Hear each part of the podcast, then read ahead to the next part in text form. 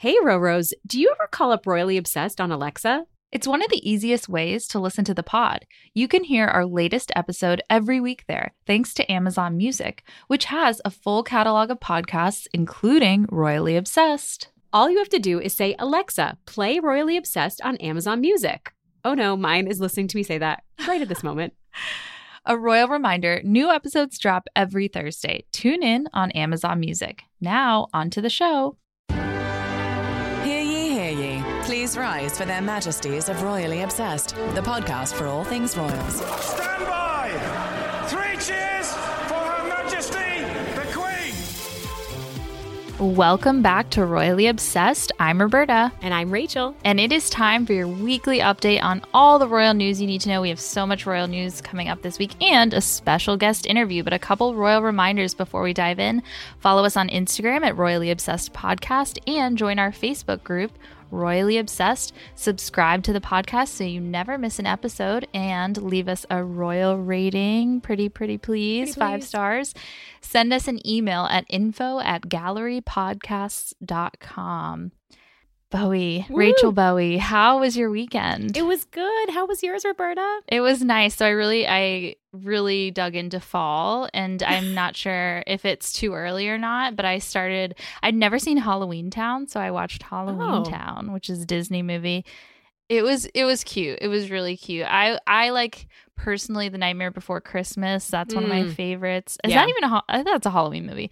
Yeah. Um yeah. There's I I mean Hocus Pocus. Hocus Pocus is such a good one. I'm so excited to keep watching and and drink pumpkin. I did see some of your Instagrams. I was like, controversial. "You've gone full fall," but it's actually kind of chilly in New York Full today, which fall. is which is exciting. I know. I've always really It's liked chilly, um, yeah. Practical Magic. I have like a Halloween tradition where I watch a movie, a scary movie with a friend. We all get together, and the first one is like, I don't know, a palate cleanser, or what do you call it? And then the next one is terrifying. So, but like an actual thriller. actual thriller. But so uh, but all that's coming. I just don't know how will we do it. Will we like do Netflix? What's the extension that you can watch with people if you can't get oh, together? watch indoors? party, watch party. Watch party. I don't know. I We'll think see. that's the one that's Netflix, and you can like log on and all see the same movie at the same time. yeah. that's really fun. I should do But I that. am excited for all the fall things. I know, but I'm like, it, it feels like it's still August to me. I, am stuck in summer, so it, it Yeah. was a little bit jarring to watch Halloween movies. But I'm glad. I'm glad I did it. Well done. Um, well, guys, we have another exciting, albeit jam packed episode of the pod today. So we're going to fly right through. This week, we spoke with a very special guest, New York Times bestselling author Katharine McGee, about her new book, American Royals 2 Majesty. Before that, though, we've got so much royal news to cover the launch of Kate's Hold Still virtual gallery, Meghan's chat with Smartworks, Prince William's trip to Ireland, and so much more. But to kick it off, as always, Roberta, what are we drinking? And now it's time for the weekly royal cocktail. So I'm still stuck in summer, which is why we're still drinking rosé. Cheers. Can you drink rosé year Zoom. round? I just love rosé. I know it's a Yeah, summer that's true. thing. That's true. I shouldn't say that. I, I would. no, drink you're rosé right. year-round, You're too. right. That's appropriate. But this week we're both sipping Joel Gott Wine, specifically their Central Coast Rosé, made from grapes grown in Monterey and Santa Barbara. Makes me think of Meghan and Harry, but also how devastating the California and West Coast wildfires are. I can't. I like hope they're all okay. The I have so much family out, out there. and friends. Yeah, it's really, Yeah, really you terrifying. have family. Matt's Yeah. family's out there too. I know. My sister is in the for the Southern California portion where she keeps saying that you know even on her back porch it's like ashes are kind of raining down. It's just so scary and kind of a. I mean the images are so terrifying too. I hope they're all okay. I keep reading about the air quality is terrible, so I immediately thought of Meghan and Harry, of course, of course, and, and hope Their and new- I new hope that any of our listeners, yeah, I Yeah. hope anyone out on the West Coast, our listeners Yeah, out thinking there of are all everyone. Staying safe and doing okay. So while we're sipping, we want to recap a quick uh, royally obsessed Facebook group thread that was really wonderful. So on the heels of last week's convo about Rachel getting royal mail from the Queen, which I still am excited about. Oh, it's like already of being vi- framed. I'm just kidding. it's at the frame shop. it looks like shop. one of our very own Rorose is also regularly writing the palace. Cal, in the Facebook group, posted a shot of a card she received from Princess Anne after she penned a letter to her for her birthday this year. Anne's response read The Princess Royal appreciated your kind thoughts sent on the occasion of her 70th birthday and sends you her thanks and best wishes for the future. There was also a gorgeous and glossy shot of Anne seated and wearing a beautiful blue suit with a red lip power suit. I love I that love photo. Anne. It's such a, a vivid picture too. I feel like you know my my letter from the Queen sadly was photo less, but I respect that. Um, but it did make me think a lot about uh, the fact that we just there's no way to. I mean, given that coming up we're going to talk about Prince Harry's birthday, there's no way for us to send birthday messages to Harry and Meghan right now. We need an address, Right, he would be the, he would be the next one that you'd send to. So then after Prince Harry, yeah, because we don't have an address for Santa Barbara, so I'm wondering if they'll set up an office Or like an address. office, yeah. Who knows? But Who knows? But then Prince Charles is the next one coming up November 14th. So So Roro's I got to get my stationery. get your stamps and, and special stationery out.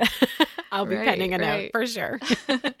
uh, but speaking of which, I just kind of gave a little spoiler. But uh, this week in royal history, we're talking about the birth of Prince Harry. Happy birthday, Harry! Happy birthday! And now, this week in royal history. On September 15th, 1984, Prince Henry Charles Albert David was born at St. Mary's Hospital in London. But it was confirmed at the time, and I love this, he will just be Harry at home, I think was what the New York Times, how they, how they described it. Uh, Harry it is, and how we've come to know him Harry all these years. home, and now it really is back to just Harry. Just which I Harry. love. Yeah, just Harry. You're right. Uh, he was at the time third in line to the throne, right behind Charles and William. Uh, William was actually only two when Harry arrived.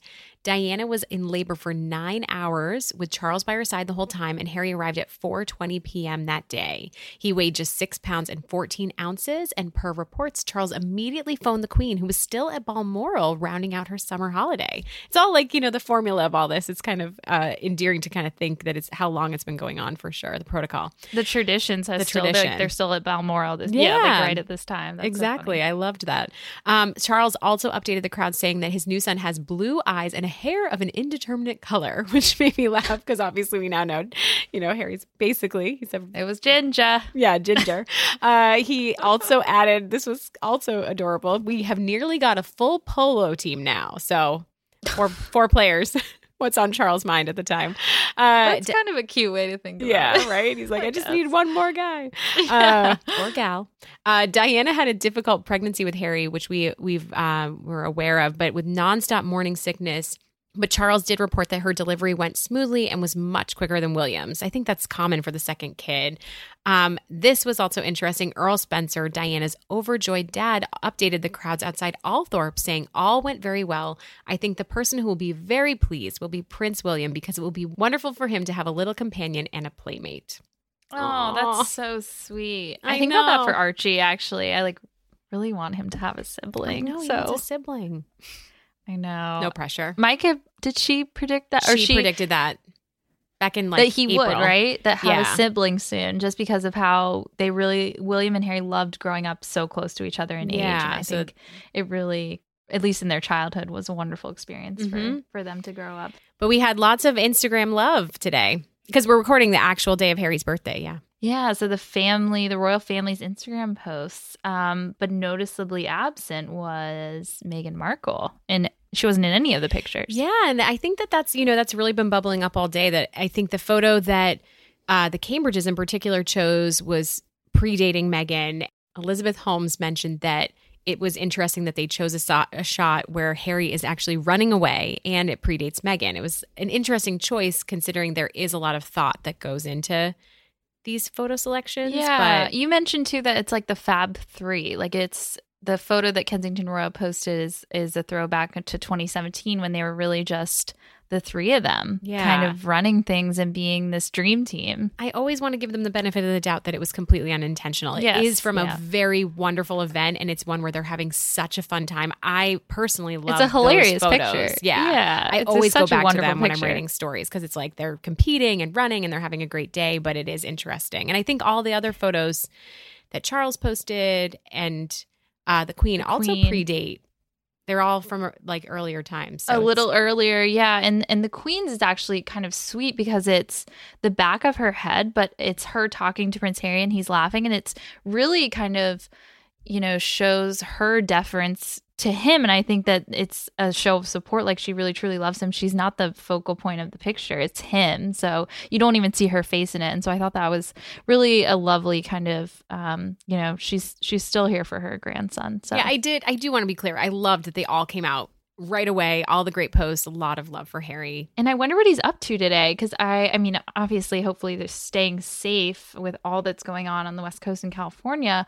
Probably busy working. So I uh, realized sources revealed last week that one of the Sussex's Netflix shows will air as soon as 2021. So we could have one of their Netflix shows in less than a year, which is wild. And their whole deal is only five years long. Um, I believe is Omid on his AirPod said that. So we're gonna get a whole lot of Sussex content real quick. That's It's gonna all come. I mean, I feel like the content crush right now, where I have too many shows to watch. Which, by the way, are you all caught up on Ted Lasso? I am. Did are you? I need up? to. I have one. I have one to watch to, still. Roberta, so text good. me as soon as you watch the latest episode. It is so so, good. good. and I fell in love with the show a hundred times over. This is become going to become the Ted Lasso show pretty soon. I know the Ted. Lasso show.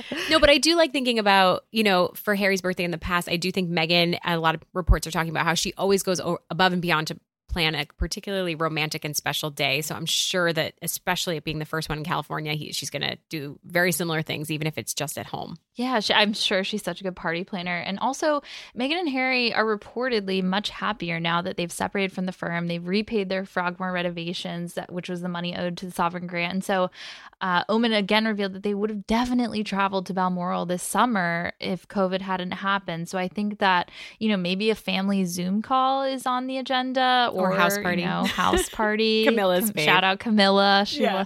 shout out Cam. The game playing is great. I feel like I've started using it. So I, I support her on that. That's an app endorsement right there. Yeah, no, but I, I also feel like it would be so hilarious. I just keep thinking with Harry's birthday, like all the recent Zoom calls where he's just like, you know, the interviews where he's just like, gosh, I'm old. I'm old. I just kind of feel like someone should do some sort of, you know, r- uh, reel of all that. 36. Yes, yes. That's not and old, Meghan Harry. being like, stop. Yeah, like you can't keep saying that. You're not old. It's also it is worth mentioning that he's now the same age as Diana was when she died. So 36. That has to feel eerie and For so- sure. I feel like so it would feel very surreal. surreal. Yeah. But happy birthday, Harry. Yes, happy birthday. So let's dive right into the first uh, news bullet of the day. So Kate finally launched her Hold Still initiative.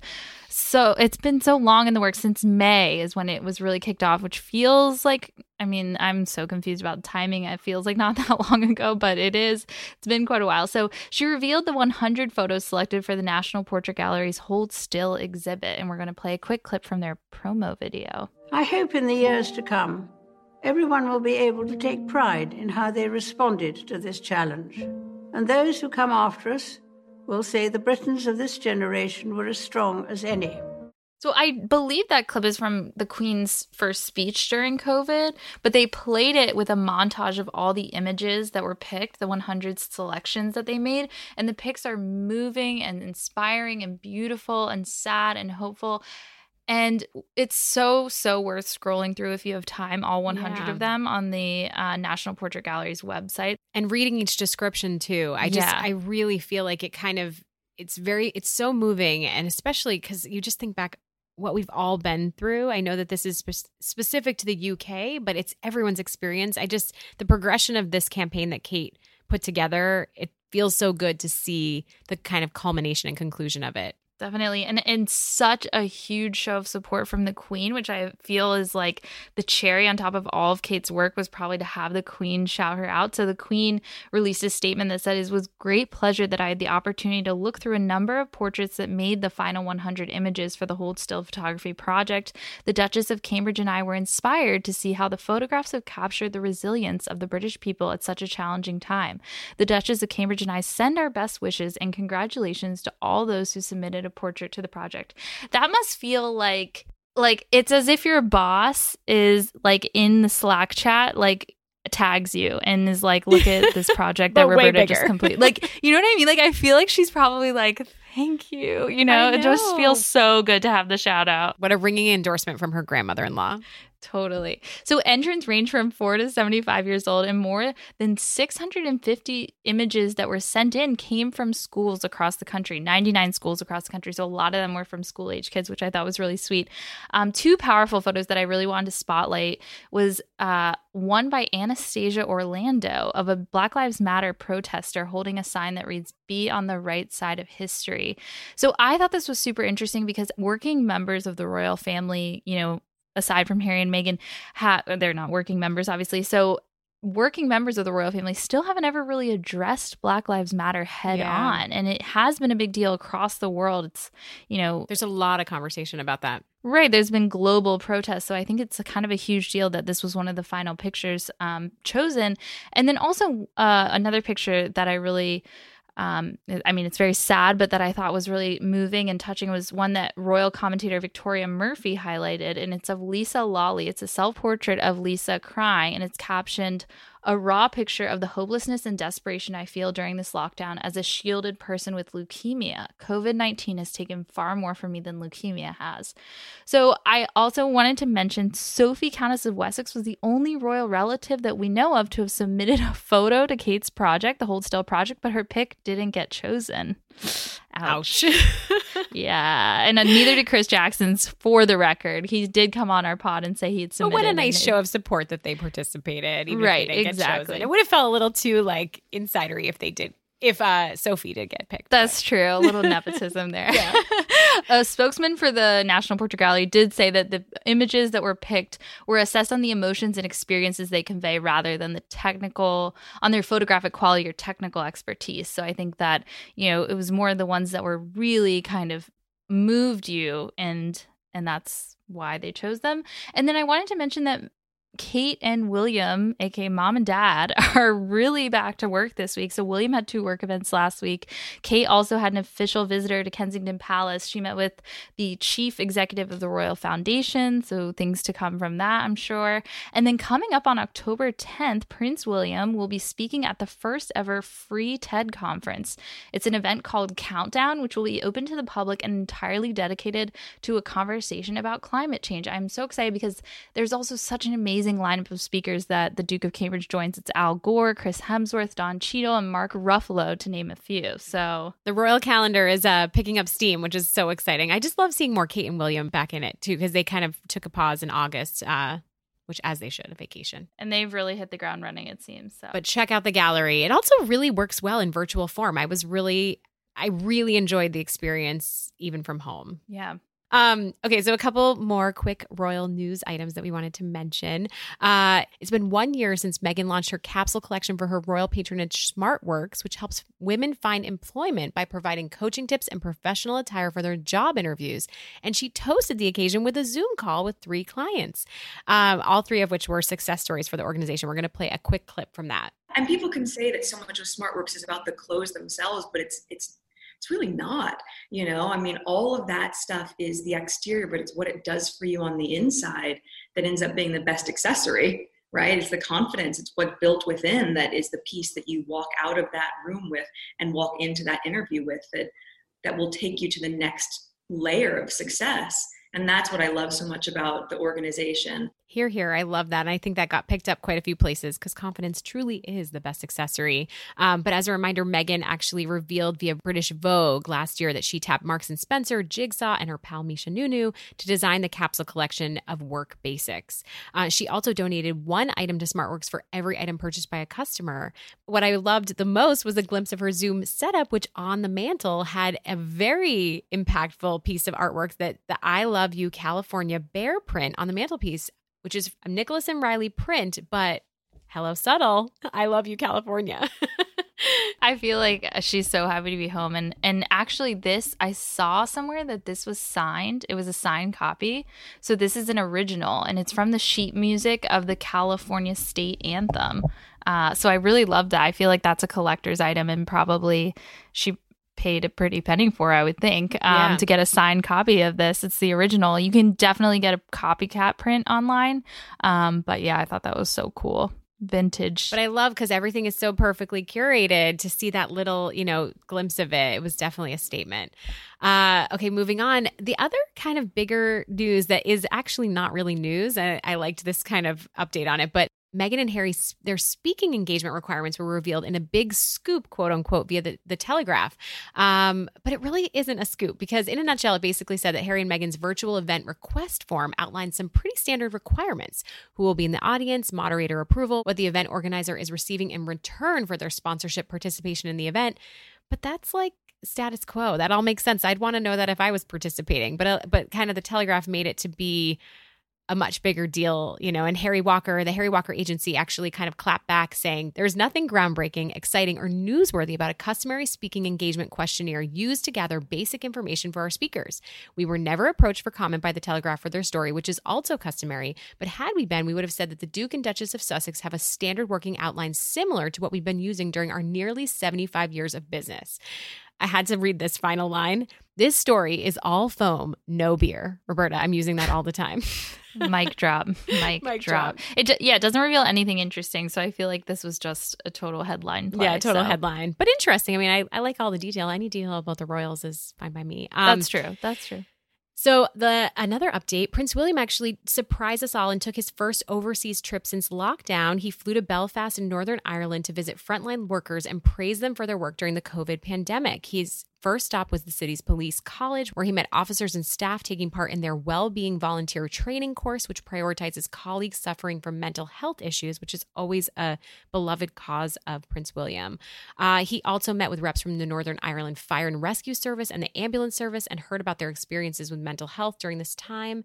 But all of it dovetails so closely with all the work he's done. I mean, we all are familiar with the fact that he was an air ambulance pilot um, and he wore a mask. I think it's so interesting that he's like not only are they like hitting the ground running and back to work but they're like getting on planes which i feel Mhm. still really anxious and nervous to do and like haven't done in Is it a private plane? I know that, you know, Prince Harry at one point got a lot of pushback about that, but I would think potentially for him it's a private plane. possibly i'm not sure he might have flown commercial i mean if you're wearing a mask i think that they say there's not as much to worry about and i i have done it since covid began but it definitely was like stress inducing it's just traveling as always so i think that that was that i feel like they're setting up to have a really big fall anyway which is kind of crazy because like we're all still or at least I feel like I'm still worried about indoor dining.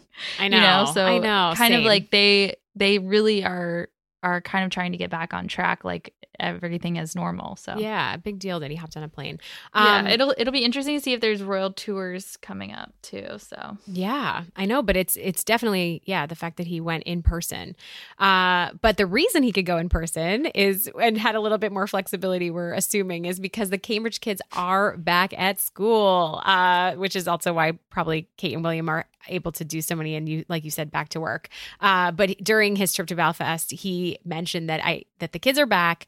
He said, I think every parent is breathing a sigh of relief that school has started again. He said while making small talk. He also added, five months, it's been wonderful, but it's been a long five months. All the parents listening to this can feel that uh, to its core. Totally agree. Uh, and as a reminder, George is starting year three and Charlotte is year one, but it is sad we didn't get any pictures this year. I'm really upset we did not get pictures this year. I'm still holding Yeah. out and like we're gonna get like a I, I don't know late fall. I don't know. I know we need an updated pic. I think it has so much to do with the fact that COVID regulations, they can't do drop off at the front door for security reasons, although the Cambridges do have an exception to that, but um, they have to drop them off at the gates. So they, there isn't that traditional welcome, maybe. Yeah, I think so. And I, I guess it's it's nice that the Cambridges still get to drive their kids through the gates. But I, yeah, I mean it it does really it probably is due to that that they can't take pictures outside or there's not a photographer or whatever. So uh, I'm still Lots of holding royal out. news. Yeah. and now here's our conversation with author Katharine McGee.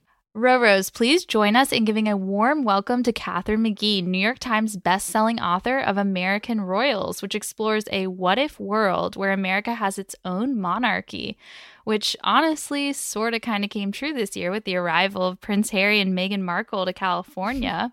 American Royals' highly anticipated sequel, Majesty, just came out September 1st and is just as juicy as the first installment. So, welcome, Katharine. We are so excited to have you. I'm so excited to be here. Thank you for having me. You know, it was funny too. I was just listening to it was almost exactly a year ago. You were talking to Lisa and Caitlin about American Royals. So it just shows how quickly Majesty has come out and how quickly it was written. So amazing coincidence that we're here a year later talking to you. I know. I wish we were doing this in person, but hopefully another time. I know. For sure. And we feel the exact same way.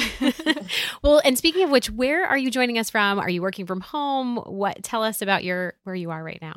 Yes, so I am working from home in my home office in Houston, Texas, which is where I grew up. So I did live in New York for 4 years and then in California for 2 years, but then like many Texas women, I, I made my way back home. So I've been back for three years, and it's it's been really nice to be back. That's nice. so great. And you also have an upcoming arrival, an, an additional arrival coming up. You said you were 38 weeks pregnant. I am. I am. I am near Congrats. delivery date of our first a little boy, which my husband and I are really excited about. So mostly excited, a healthy dose of nervous also, but I think yeah. that's that's normal just because no matter how much you read and how many videos you watch, I think nothing will truly prepare you for the the truth of having a small human in your hands. So I'm just hoping that like everyone, I will figure it out as we go. You will. You will 1000% will. and you have been, you know, not really busy, but writing two books and about to have your first child. It's really, truly impressive. Well, Katharine, we wanted to ask you where did your obsession with the royals come from? When did it start? Tell us about what drove you to be royally obsessed. I have always been fascinated by royals, but in the past, I was actually much more of a historical royal enthusiast. So I grew up reading historical fiction. I used to steal my mom's Philippa Gregory novels. If any of you have read mm-hmm. the like her Tudor series, her Plantagenet series, they're so much fun. And I always used to think that I would write a historical fiction novel someday, uh, something with uh, courtiers scheming for power and uh, forbidden love and princesses who are up to no good. And then it was actually the wedding of the Cambridges in 2011 that got me more interested in the modern monarchy. And it was that wedding that sparked the initial idea that became American Royals because I went to a royal watch party. Those were so fabulous when those were going on. they were so much fun. I wish I had done something similar for Meghan and Harry's wedding this year, but I was sadly just old enough that I decided that sleep was more valuable and that it was fine Fair if point. I watched it. Yeah, I was up at replay. 5 a.m. watching it. It was. Exactly. Was it, that was definitely me the first time around. I went, I showed up at the party at 6 a.m. and drank more than one mimosa and had on a fascinator and and then I went to work because that's what you do when you're young and live in New York. So right. as I was walking to work, uh, you know, getting off the subway and and I saw the wedding being broadcast on the jumbotron and people were very clearly talking about it and every single newsstand that I walked past was full of royal wedding coverage and I just got to thinking, you know, it's so fascinating that we are so incredibly invested in and passionate about this wedding that is about a royal family that doesn't even belong to us, which sort of led me to what if we did have our own royal family? So it's nice to know that I could still write a book with princesses getting in trouble and people scheming for the throne and forbidden love in a modern monarchy as well.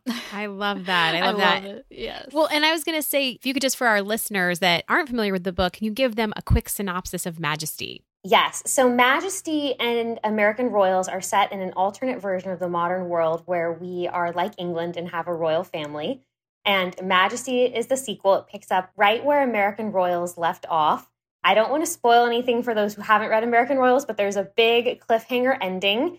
And Majesty opens with all the characters dealing with the after effects of what happened at the end of book one. And it's much more of, if you have read book one, it's more of the same. So, more drama, more secrets coming to life, more romance, more unexpected surprises, and um, and more of the young royal characters struggling to figure out who they are and and what it means to be a royal in the modern world. It's honestly such a page turner. It is. And so I was going to say so many surprising love triangles that I didn't realize would shift so much And I really love that because like I thought I knew what Princess Samantha, how her life would end up or how her romance would play out in book two. And I was totally off base. So I love that you really switched it up for the characters in book two. It was so exciting.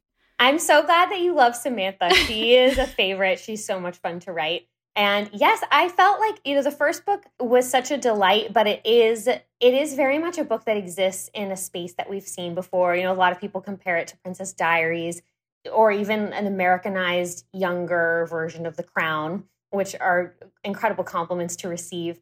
But it was certainly a princess story, which we're all very familiar with. And the second book is, if the title hasn't given it away, it's Majesty. It's a, it's a queen story and I think that is new territory for us. And so I felt like it, it I wanted it to be unexpected and surprising, and I wanted to take the characters in directions that you as the reader did not see coming.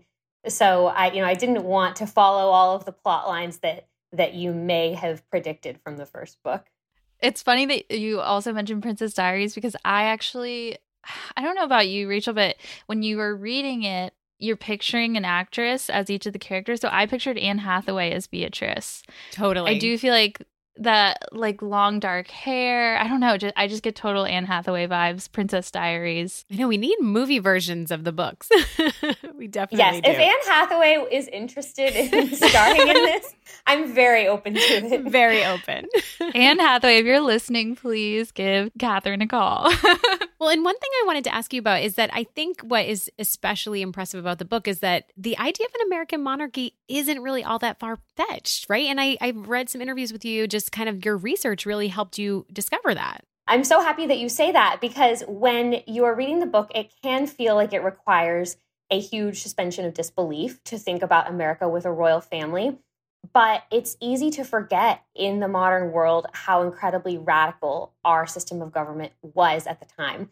This may always makes me think of the musical Hamilton. I thought of that, that so has, much the whole time I was that very much brought it back into the national consciousness that building a democratic republic was something incredibly new and and unexpected. And so one of my favorite things that I did in my research was visit Mount Vernon. Mm-hmm. And if you go to George Washington's house at Mount Vernon, which in the American Royals books has become Washington Palace, so our version of Buckingham Palace where the royal family keeps their primary residence, if you visit it now, you will see that there is a whole exhibit that is actually titled he would not be king. And it features letters from the soldiers uh, who were fighting in the Revolutionary War, writing back home, all, all of them writing, I can't wait until this war is over and Washington is our king. And again, these were the common soldiers. They were men who, you know, they were not the educated lawyers who were going to the Constitutional Convention. They were not debating the finer points of political theory. But to them, their fight was not about should there be a king who rules us. The fight was, you know, the king that we have is far away on an island that we've never seen and will never has never set foot here and never will set foot here. And so why should we be paying him taxes? So to them it was incredibly logical that they would be fighting to to make Washington their leader become our king. So I just I really loved that because you know, historians often refer to him as a man who could have been king, but to actually see to actually see men of his time assuming that that's what he would be made my the whole premise of my books feel at least a little bit more believable and plausible. So, For and I'm sure. glad that you know in the modern world, um, it feels like as a reader that you can somewhat buy that in the modern world we would continue to have this royal family. Well, it's funny because totally. Roberta's picturing like, uh, you know, Anne Hathaway and things like that, and I was like, the Hamilton soundtrack was kind of, especially for the first yeah. book, but like going into the second, that's like think in my mind, you know, kind of playing in the background. But I love that context yeah. of that.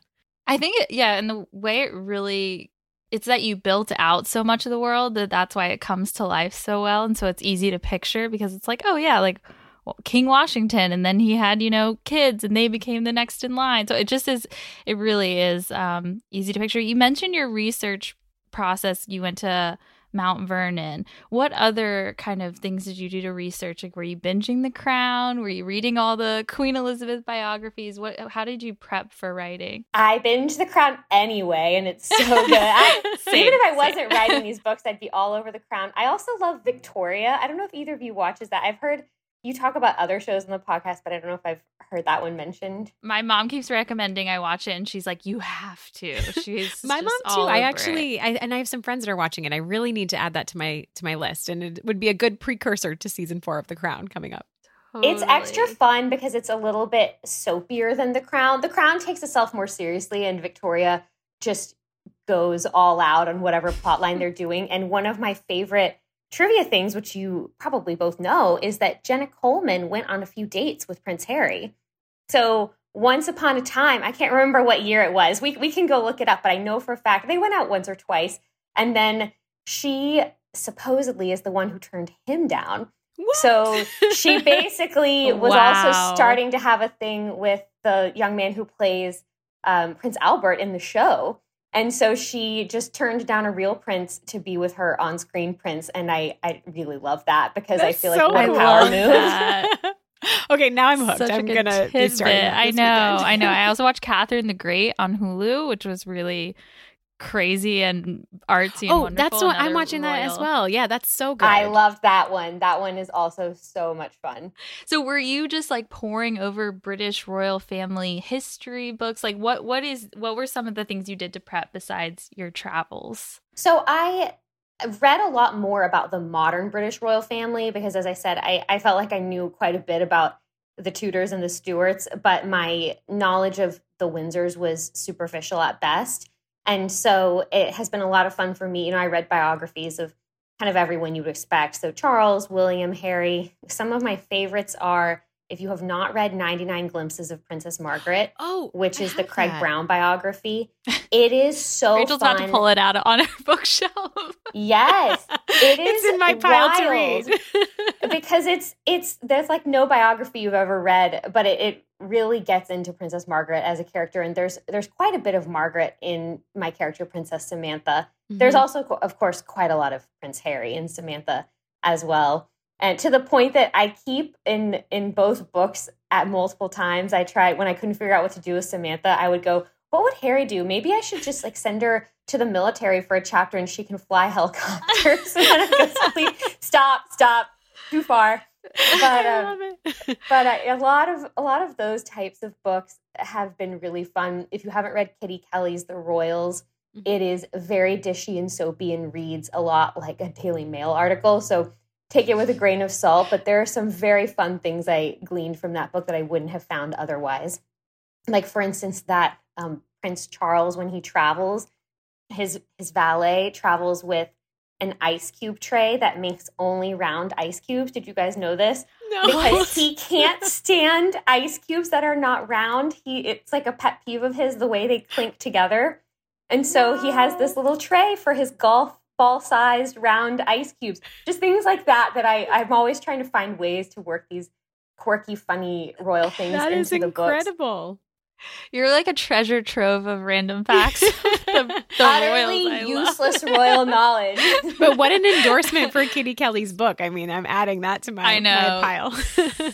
so so interesting. I wanted to ask you because some of the details in the book I so so enjoyed reading, and felt so like you had plucked them from real life royals. So specifically, there was like okay, spoiler alert, a little spoiler alert. Potential dress designers would arrive to the castle in like circuitous routes to throw off paparazzi, or you know the royals in the American royals would go to McDonald's to stage like a relatable photo op each year. So they feel so hyper specific. And I was wondering, are there other details similar to the ice cubes thing that you plucked from your actual research of the royals that are in the book? oh yeah, and definitely both of the ones you listed are from the real British royals. I mean, I the, was wondering. Okay, I want. I thought the so. McDonald's is is Prince straight up Diana Princess used to take them to McDonald's, right? Yeah. McDonald's, theme parks. She always loved going places that felt very normal and approachable to ordinary people. There are a lot of small things that I wouldn't have thought of on my own. For instance, when Beatrice is remembering her very first national broadcast when she was five years old, and there's a detail that next to the teleprompter, there was a television screen that was playing cartoons on mute so that she was sitting in her father's lap, kind of smiling and giggling the whole time. That is a real detail about, Oh, wow. um, I believe it was, I think Charles and William, probably wouldn't have been Charles and Harry, and that that he had his son on his lap and they were playing these muted cartoons so that so that will like young William would look in the right Behave, direction yeah. and would keep smiling. I wouldn't have thought of that How on my own. smart too. no, That's what a good idea. Um, you did mention earlier though that ties between Samantha's personality trait and Princess Margaret or even Prince Harry, which I thought a lot about when I was reading that Samantha seemed like that, and Beatrice as William or Queen Elizabeth. So was that intentional and what inspiration did you take um, from the royal family? Any other people that inspired characters in your book? I think, yeah, that dynamic is such a classic one of of any royal story, the heir and the spare. And I think it's so interesting because most people, unless you're an only child, you are either an older or a younger, and so you that that dynamic is echoed in a much smaller degree in every family, and it just becomes so much more heightened when instead of just being the child who gets your driver's license first and like gets to have a later curfew first, you are the child who's going to inherit the throne and have your face printed on currency, and the other child is just relegated to a footnote in history books. Right. And I, th- I think that's like such an interesting dynamic, and it just takes it takes family drama and makes it so much more intense. The, as far as other characters go, so people often think that Nina, the my character who is a commoner but starts dating the Prince of America, is based on Meghan Markle. There is certainly a lot of Meghan Markle in her, although I actually, as I mentioned before, started working on the original draft of this book back in 2011, 2012. So before Harry and Meghan were right. dating. Yeah. Before And she I was on the envisioned her much more as Audrey Hepburn from Sabrina Oh, in the sense that she was the young woman who grew up around the royal family and then has been away for a while and comes back and all of a sudden you know this wealthy powerful young man kind of takes another look at her and goes oh you've grown up and so so once harry and meghan started dating though it was inevitable that pieces of their story would make their way into nina and jeff's story. And in particular because nina is a person of color she's latina. Um, I worked in some of you know the negative treatment that Meghan has received from the press into her character, and then there's more of that in Majesty through a different relationship. There's another Marshall member of the royal family who's dating a person of color who also gets a, quite a bit of negative treatment from the press. And then the one that might surprise you guys, I've mentioned it uh, maybe once or twice, but Daphne is actually based on the British tabloids' original treatment of Kate Middleton. Oh wow. It's another thing that's very easy to forget now because she's so entrenched in the royal family and we're also used to her and her coverage is pretty much always glowing. But when she and William first started dating, she was very much portrayed as a conniving social climber. She and Pippa were actually referred to as the Wisteria sisters because they're pretty to look at and climb really fast. Oh what wow. an awful name. And so terrible. and because there were these few small tidbits about her life, you know, she originally was supposed to be in the year of university above William and then took a gap year and changed schools so that she would line up with him and be at St. Andrews at the same time. And right. Like she always had a crush on him or something. That's what they I think that's what the tabloid said. She grew up loving him or something. oh, like yeah. that. Well, she had a poster of him uh, in her dorm room in her high, boarding high school, which, like, who didn't have a poster? Didn't we all? Didn't we all? That's Yeah. just because you have a poster doesn't mean that you connived your whole life to marry a prince. But th- but that that was the narrative that they built around her was Right. Mm. oh wow she So and of Daphne course- embodies. and people that. didn't like Carol, so they they loved the idea of like Carol Middleton trained her daughter to try to marry a prince someday and become a princess, which is all so incredibly outlandish in the modern world, but but kind of a fun story to tell. So that fun- led yeah. me like what if someone actually was like that? And so that led me to Daphne, you know, how would you how would you behave and, and what would motivate you if you were truly a young woman who thought that what you wanted was to be a princess. But of course, the problem with Daphne is it's not what she actually wants, and Mhm. so so that Oh, creates. but a lot she's a great conflict for her. character. She was also a, a she really weird. Is it weird to say she's one of my favorites? But I really, yeah, I really liked her too. Same, same. I I always thought that she would surprise me, and I, I don't want to give too much away, but I always thought she'd surprise me and turn out to be, you know, a, this huge dramatic character arc. And I was like, No, that's her. That's her. And and that was surprising in itself. So a lot of the choices she made. But um so I wanted to ask you really quick. So you do call out the Duke of Cambridge and the Duke of Sussex by name in this book and the Prince of Wales and his love of plaids and tartans. What made you decide to reverence them in this book? And actually, it sounds like it's really them. You mentioned one of them is balding. so this is so funny because my editor and I do not see eye to eye on this, but I've slowly made my way over to her way of thinking. So in the first book, I did not mention the British royals almost at all because my editor wanted me to, and I worried that if you have a British royal family that is not the ones that we currently have, which to me is the only way that it makes logical sense, eh, since it's a made up world and the history is is different. Like at some point in the past, the American royal family intermarried with the British royal family, and we've just got a different family ruling England right, right. now yeah. kind of like the royal we, you know, like similar family but mm-hmm, different mm-hmm. characters. Mm-hmm. Yeah. And my editor just could not she could not get on board with that. Which is so funny. Of all the things in the book, she was like, "No, you can't write a book where there's no William and Harry." That's She's just, like, "I want it to be set in real life." Yeah. She's like, "It's an alternate world and everything else is different, yeah. but they're the same." Yeah. And so I kept. She wanted them to even like be mentioned by name. And I, oh, I wow. worry that would take us out of the fantasy of it all too much. And mm-hmm. so so we sort of compromised. And then I guess in the second book, I just saw these opportunities to slyly mention them. But again, I never mentioned them by name. They are only ever referred to by title as uh, you know, as the Duke of Cambridge, or you may have seen the Duchess of Cambridge shows up to Beatrice's wedding pregnant with their fourth child, which I am still hoping will happen because I, I have a theory too, that it will. Too. I just feel like Kate has done so many things to she just tries to be like the queen. I feel like this is another way she's going to try to be like the like the queen had four children, so she's also going to have four children. Right. But Ooh, we'll see. We'll see if my yeah. prediction is right. Yeah, but it did feel like an Easter egg for the fans. It was like the yeah. Duke of Sussex is having a swim race, and I was like, "Oh my god, I know.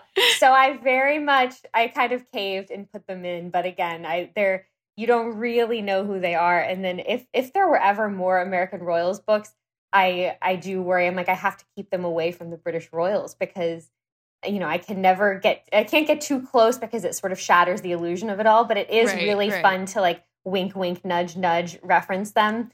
And so so it, it does it does blur the lines of reality and fantasy a little, but they're so fun. Like why wouldn't you want to see them kind of pop up in funny ways in the book? Exactly. And I'm sure people reading it are also just as royally obsessed as us, so we're probably so excited to see their names on the page. Um, and then uh, one more question I have for you is I adore your descriptions of the fashion that they're wearing. I always look forward to reading, you know, Sam's Skittle dress or um, Beatrice's wedding gown. And the wedding gown in particular, I have a picture of it in my mind that was inspired by a real life royal. Were you inspired by Kate Middleton's wedding gown? I was very much inspired okay. by Kate Middleton's wedding gown. That I wanted that, to confirm. I love. There are so many. I love all the different royal wedding gowns, but if I was picking one, that's I love the illusion sleeves. I love the beading on the bodice. I just felt like it was the so tailoring. It was so. It was perfection. Yeah, you mentioned the long sleeves. There's like a narrow V neck in the front. I was like, oh, I, I am only like that's all I can picture is Kate Middleton. So just wonderful, wonderful. I'm also curious how has your perspective on the British royal family changed since you first came up with the concept of the book back in 2011? Because a lot has happened. This is not going to be the answer you expect at all. I, you know, who I've really come around on is Camilla. So when I started all of this, I it, it I think we're very, on the same page here. yes, I was like very shallow because that was kind of the narrative that we had give, been given in the U.S., especially around the time of Princess Diana's death and those of us who kind of grew up with it. I just remember kind of feeling like she's the other woman and she's awful. And I don't know if it's just seeing her and kind of seeing her in all these different contexts where she seems so likable. And then, of course, her portrayal on The Crown was so great. But I've really, I've really come around on Camilla. I really would like. I know on, an, on a recent episode, you guys were talking about which royal family member would you want to have tea with, and somebody had written in Camilla, and I was like, I don't know if I'd go that far. I think the queen. the queen is probably still my pick, but I just think Camilla's fascinating because she has been so vilified and gone through so much and still stuck with Charles through all of it that that she really has got to have an interesting story. And and then of course like it has been a lot of fun for me both just as an American and then also as the author of these books to have an actual royal living on American soil now. I don't I never thought I would live to see it and I frequently joke that if I ever met Meghan Markle, I would just have to tell her, like, I owe you so much because I feel like she has inadvertently um, really re sparked interest in the monarchy among Americans. You know, I think that if Harry had married one of his other ex girlfriends, if he'd married Chelsea or someone, and we still would have enjoyed it, and a lot of us would have tuned in to the wedding, but we would not have maintained this level of fervor and fascination about the royals and it's because Meghan has you know she has that magic touch of like making the monarchy feel more accessible and more relatable and and has such skills of managing you know managing her image and and just everything that they're doing i think is so yeah. incredible and we haven't seen the monarchy revolutionize like this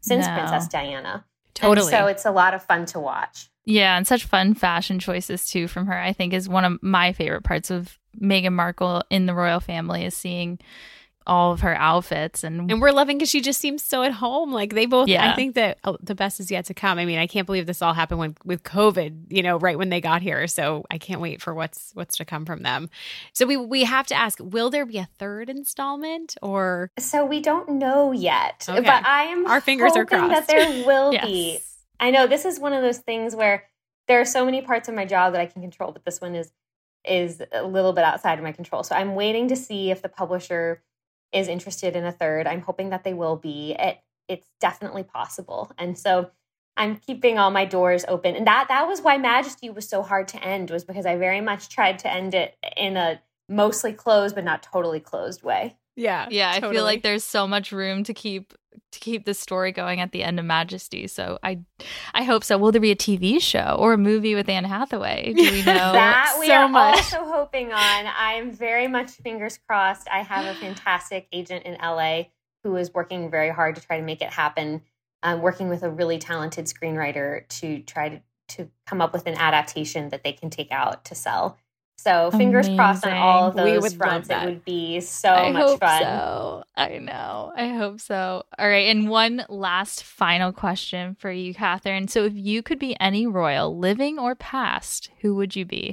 I mean, the true answer, because it would be so fun. Like my gut reaction is to say something in, you know, Henry VIII's time or like to live at Versailles with all that the fountains flies. and the that constant parties.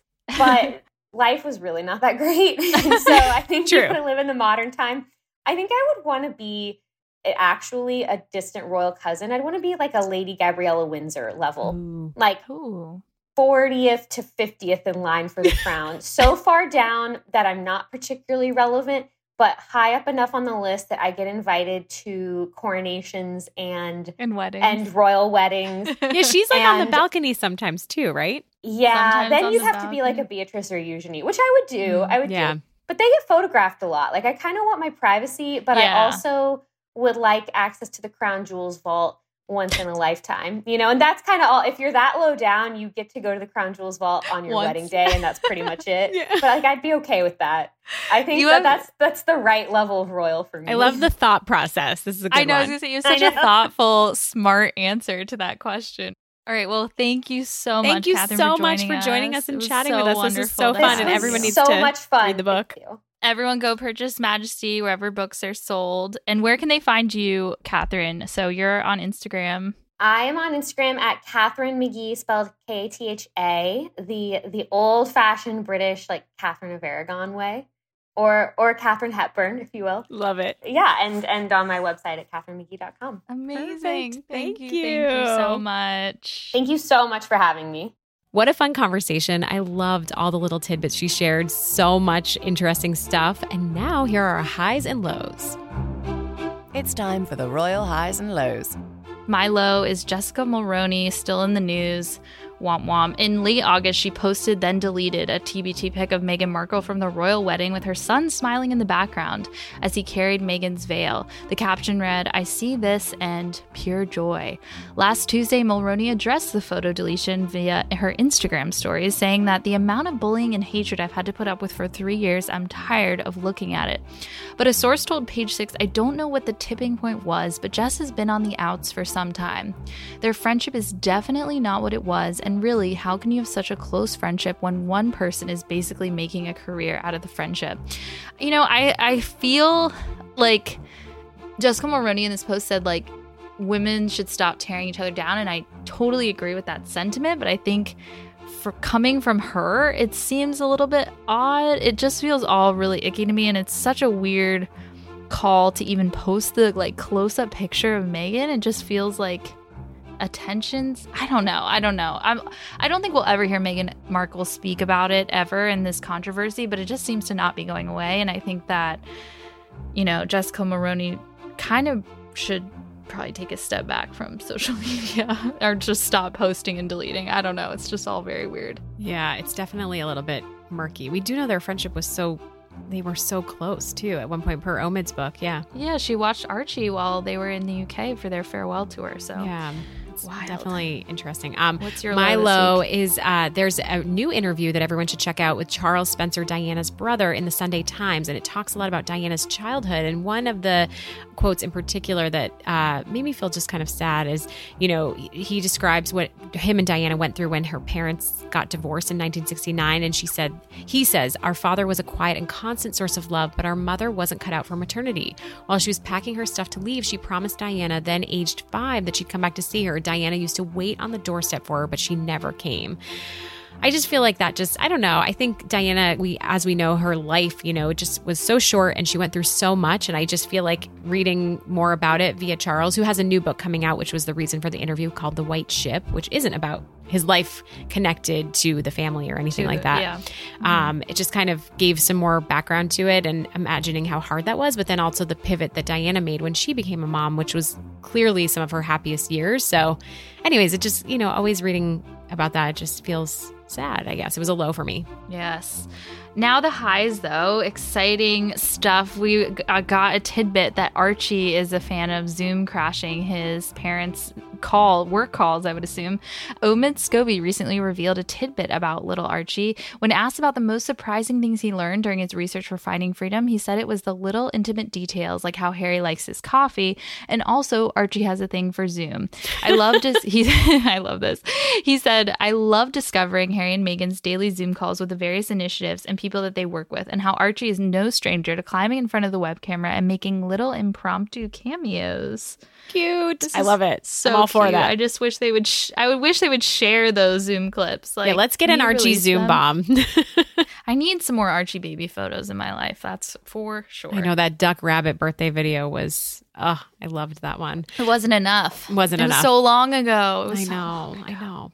Um, my high of the week just happened, Roberta. Kate and William went out for bagels. This was one of the better uh, in real life photo ops that they had. Uh, they are actually kind of on it doing their part this week to shine a spotlight on London's attempt to establish a new normal, and they that included a stop by Bagel Bake Brick Lane Bakery uh, in London, where Kate wore a red floral London shirt dress by Beulah London, one of her faves, and her signature Maya mask, and they rolled up their sleeves and kneaded some dough and put some bagels in the oven, and all I could think was George, Shar, and Lou would be so jealous. I also really like the double mask moment. I Williams in his signature blue mask, and I just all of that. I think they've never looked chicer. Yes, and I I hope that uh, they brought bagels home for the kids. so, just a reminder before we close, leave us a royal rating on Apple Podcasts. Here is a recent review. You know, okay, the review has the subject line "Great job," and I love that this person MG one two two one nine one clapped back at the haters. So this person too. wrote so many weird, hyper focused, negative reviews about anything to do with Meg. Def not trustworthy. The podcast is great, fun, and light. Love it and super recommend. Yeah, take that. Aw, thanks. That was such a nice review. and thank you. and thank you. Uh, reminder to subscribe so you never miss an episode. Follow us on Instagram at Royally Obsessed Podcast. You can also follow me personally. I'm at Robbie Fiorito. And I'm at RKB NYC. and then you have to join the Facebook group. It's it's so much fun, so much good stuff happening. And drop us an email at info at gallerypodcast.com. We'd love to hear from you. And till next week, God, save, the, pod. Her Majesties of Royally Obsessed have retired for this episode. God save the pod. And if you fancy the podcast, give Royally Obsessed the royal rating of five stars on Apple Podcasts. Follow us on Instagram at Royally Obsessed Podcast and join our Facebook group, Royally Obsessed. Royally Obsessed is a gallery podcast production.